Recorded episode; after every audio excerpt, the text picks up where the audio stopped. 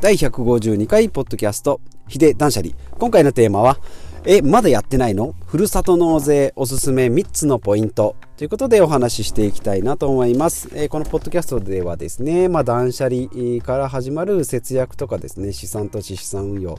えー、今回みたいに節税のお話をしてまいります。今回ですね、ふるさと納税ということで、もう断捨離と全然関係ないじゃないかと思うんですけども、まあ、断捨離してですね、物とか節約とかしていくうちに、えー、資産運用したり、こういった節税効果のあることをお話ししていきたいなと思います。で、ふるさと納税ですね、まあ、まだやってないの？ということですね、私はですね、3年ぐらい前からです。3年前か。えー、今年で3回目になりますね。まあ、そんなに、歴史的にはまだまだ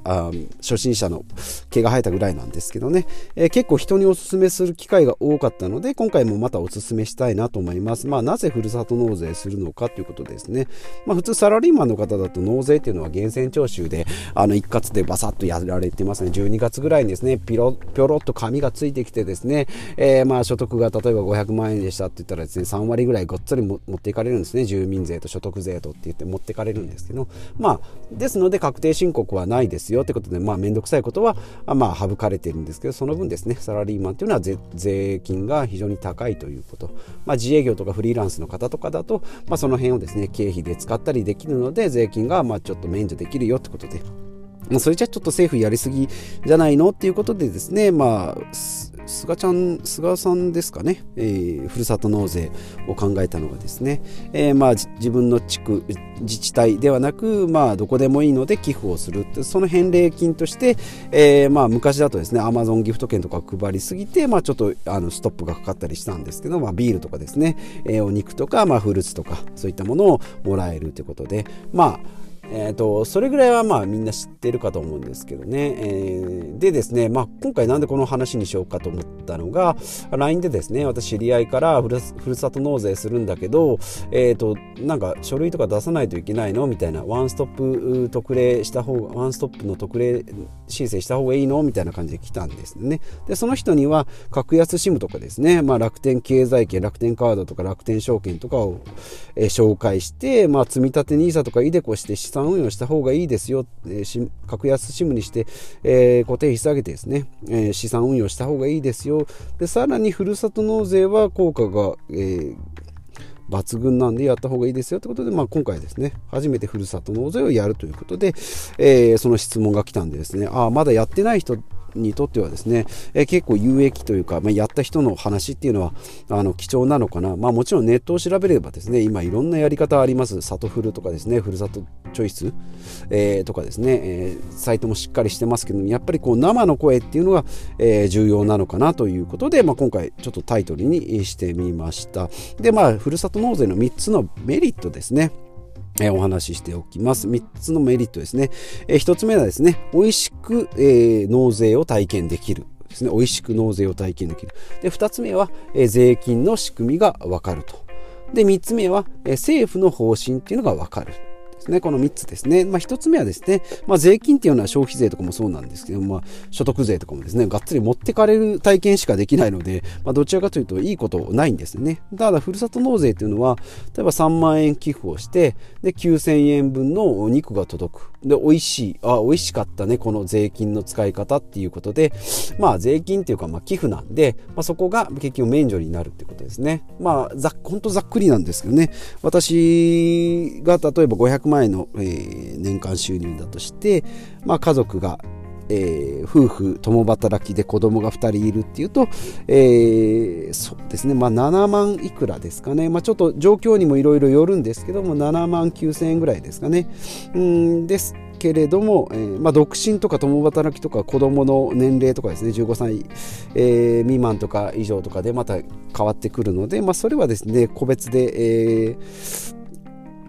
サイトでチェックしていただきたいですね。本当ざっくりなんですけど、300万円だと2万円までの控除、えー、500万円だと5万円、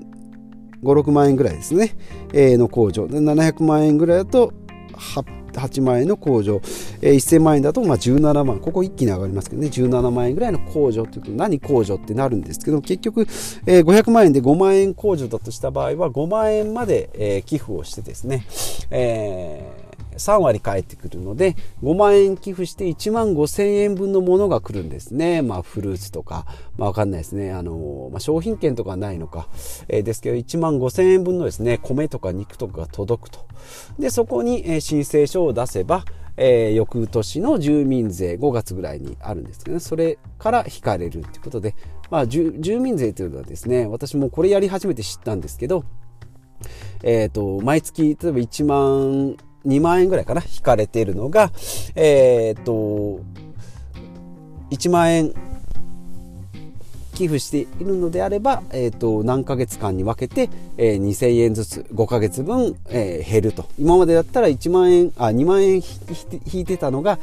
2万円取られてたのが1万8000円に減額されてますよ。なので2000円儲かったかける5ヶ月分で1万円ということでですね。ちょっとまあ口頭で説明するとなかなか難しいんですけども、まあ、要は分割して、えっ、ー、と住民税が減額される。その分返ってくる。ですので、まあもちろんですね、寄付するときに5万円とか寄付したらですね、5万円分出ていくんですけどね、使うことになるんですけど、その5万円分は、えっ、ー、と、翌年、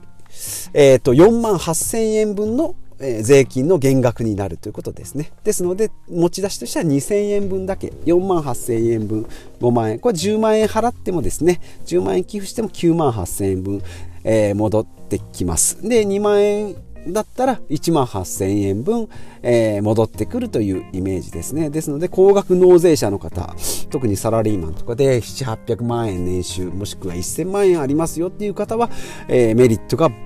バカ高いですね。何、10万円、20万円分の寄付ができて、えー、3割なんで3、4万のものが来て、で、2000円分で、残りは全部税金で、えー、相殺されると。税金が免除される。減額されるということですね、えー、になっております。えこれじゃあどうやって調べるのって、まあ、サイトでですね詳細のシミュレーションもできますけどまあ私も7万円ぐらいの控除額なんですが、まあ、毎年5、6万ぐらいですかね。あんまりこう攻めすぎてですね超えると嫌なので、えー、その辺はギリギリまで、まあ、ある程度計算間違いをしたところで、まあ、問題ないレベルでですね78万ぐらい、えー、7万ぐらいの控除額あるけど56万円の寄付にしております。で毎年、えー、買ってるものはですね、まあ、フルーツとか、まあ、アイスクリームとかですかね。まあ肉とかやっぱり他の方聞くと肉とかが多いんですけどね。生肉牛肉のなんか、えー、とすき焼きとかですね。ランキングでもトップに来てますけどね。やっぱりうちはフルーツの消費が高いのでフルーツ。で私個人的にはミックスナッツですね。素焼きのミックスナッツっていうのを、えー、買ったりしてまあ良かったなと思いますまあアイスクリームとかちょっと生ものはですねいつ届くかわからないっていうのがあるので、えー、冷凍できるアイスクリームとか、まあ、保存の効くミックスナッツっていうのは私個人的にはおすすめかなというふうに思いますけれども、まあ、あとビールとかですね、飲まれる方っていうのは、まあ、ビールっていうのも価格が落ちないですので、お得感がやっぱりいいのかなと思います。フルーツだとですね、まあ、500円なのか1000円なのかってあんまりよくわかんないので、ビールですね。普段はあの発泡酒しか飲めない方がですね、えー、プレミアムモルツを飲もうとか、ってなればもうビールの値段っていうのもかっちり決まってますので、まあ税金、そこも税金がかかってますんでね、この辺はお得感が、えー、コスパ的にはビールも、えー、おすすめかなというふうに、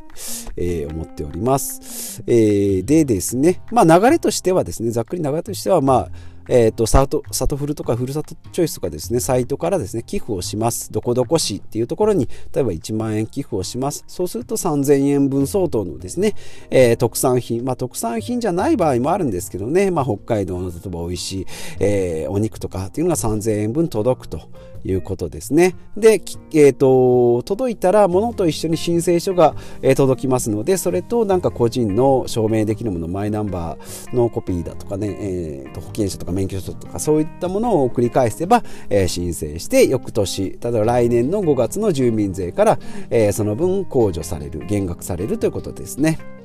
はい、ですね。で、まあ、えっ、ー、と、手順はこれだけなんですけど、まあ、もともとですね、確定申告の必要のないですね、サラリーマンの方が対象で、あとは 5, 5自治体、5箇所まあ、10件でもいいんですけど5箇所の自治体にしてくださいねっていうことですね。ですので金額多い方はですねいろんなところにいろんなやって結局15自治体にってなると確定申告が必要になってきますので、えー、そこだけご注意ください。であと超えたらどうなるのって言ってですね私もちょっと調べてみたんですけどね。超えたら丸まま損するんじゃないのと思うんですけども超えたらですねまあ、全額負担ではないにしろ7から9割負担なので、まあ、1万円超えたらですね、8000円、9000円、は自腹になるということで、まあ、超えないようにした方がいいってことですね。はい。で、期間としては 1, 1月1日からですね、まあ、今2月ですけども、1月1日から12月31日の1年間に、まあ、納税する。ただ書類をですね、えー、送るの12月末に、えー、物が届いて書類は翌年1月10日までなので、まあ、あんまり年末とかですね、まあ、あの運送便も混み合いますので、まあ年、年間の1年間で、えーまあ、34回に分けてですね、えー、定期的にやるかもう一気に忘れそうになるんだったらボンってやるか。あですね。まあ、秋にしかできないフルーツ、秋の味覚とかもありますので、まあそういうのものとか、夏にしかないものとかもありますので、まあそういう点ではですね、え、フルーツ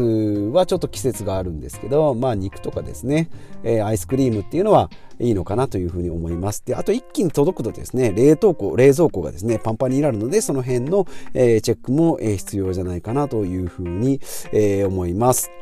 えー、でですね、えー、まあ、やっぱりおすすめなのはサラリーマンの方ですね。えー、ですので、まあ、これを機にですね、えー、税金を知っていただければなと思います。あ、で、3つのポイント途中まででしたね。えっ、と、1つ目が、えっ、と、美味しく税金を知ることができる。税金が体験になるってことですね。いい体験になる。で、2つ目がですね、え税金の仕組みっていうことで、まあ、どういう形で税金が取られていくのかっていう源泉徴収の中身も見ることになりますし、翌年の住民税、住住民税なんてですね、もう取られたら取られっぱなしで、まあ、残った金額だけで生活してるんですけども、住民税、うわ、高えなとかって、えー、思っております。住民税ですね、えー、全国一律10%ですけれども、まあ、10%を、えー、減額する手段としては、ふるさと納税ができるということで、まあ、税金の仕組みも、えー、分かる。で、3つ目はですね、政府の、えー、制度が分かるということで、まあ、ふるさと納税はですね、まあ、やれば得なことがいっぱいと。そんなんするんだったら、もう直接住民税下げてよって思うんですけど、それはそれですね、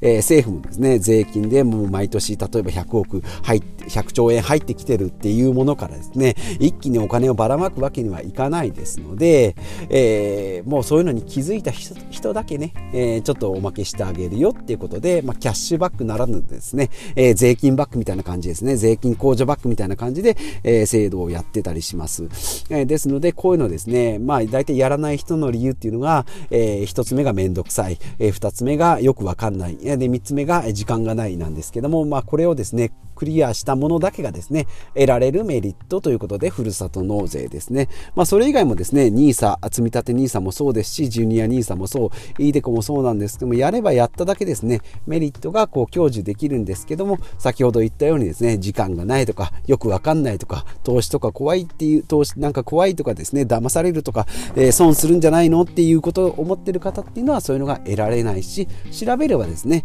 えー、まあ今、もうネットで何でも出てきます。いろんなこと全部載ってます。やり方も、えー、手順に載ってますし、今 YouTube でですね、やる手順まで動画に入ってたりしますので、学ぶ方法はいくらでもあるので、えー、時間がないなら作ればいいし、えー、めんどくさいんだったら分かりやすいように調べればいいし、ね、よく分かんないのも調べてください。えー、それをすればですね、えー、いいのかなというふうに、え、思っております。ですので私もですね、えー、なんかちょっと説教、説教じみた感じ。私も偉そうに言ってますけどまだまだ3年目なんでですね。あのよくよく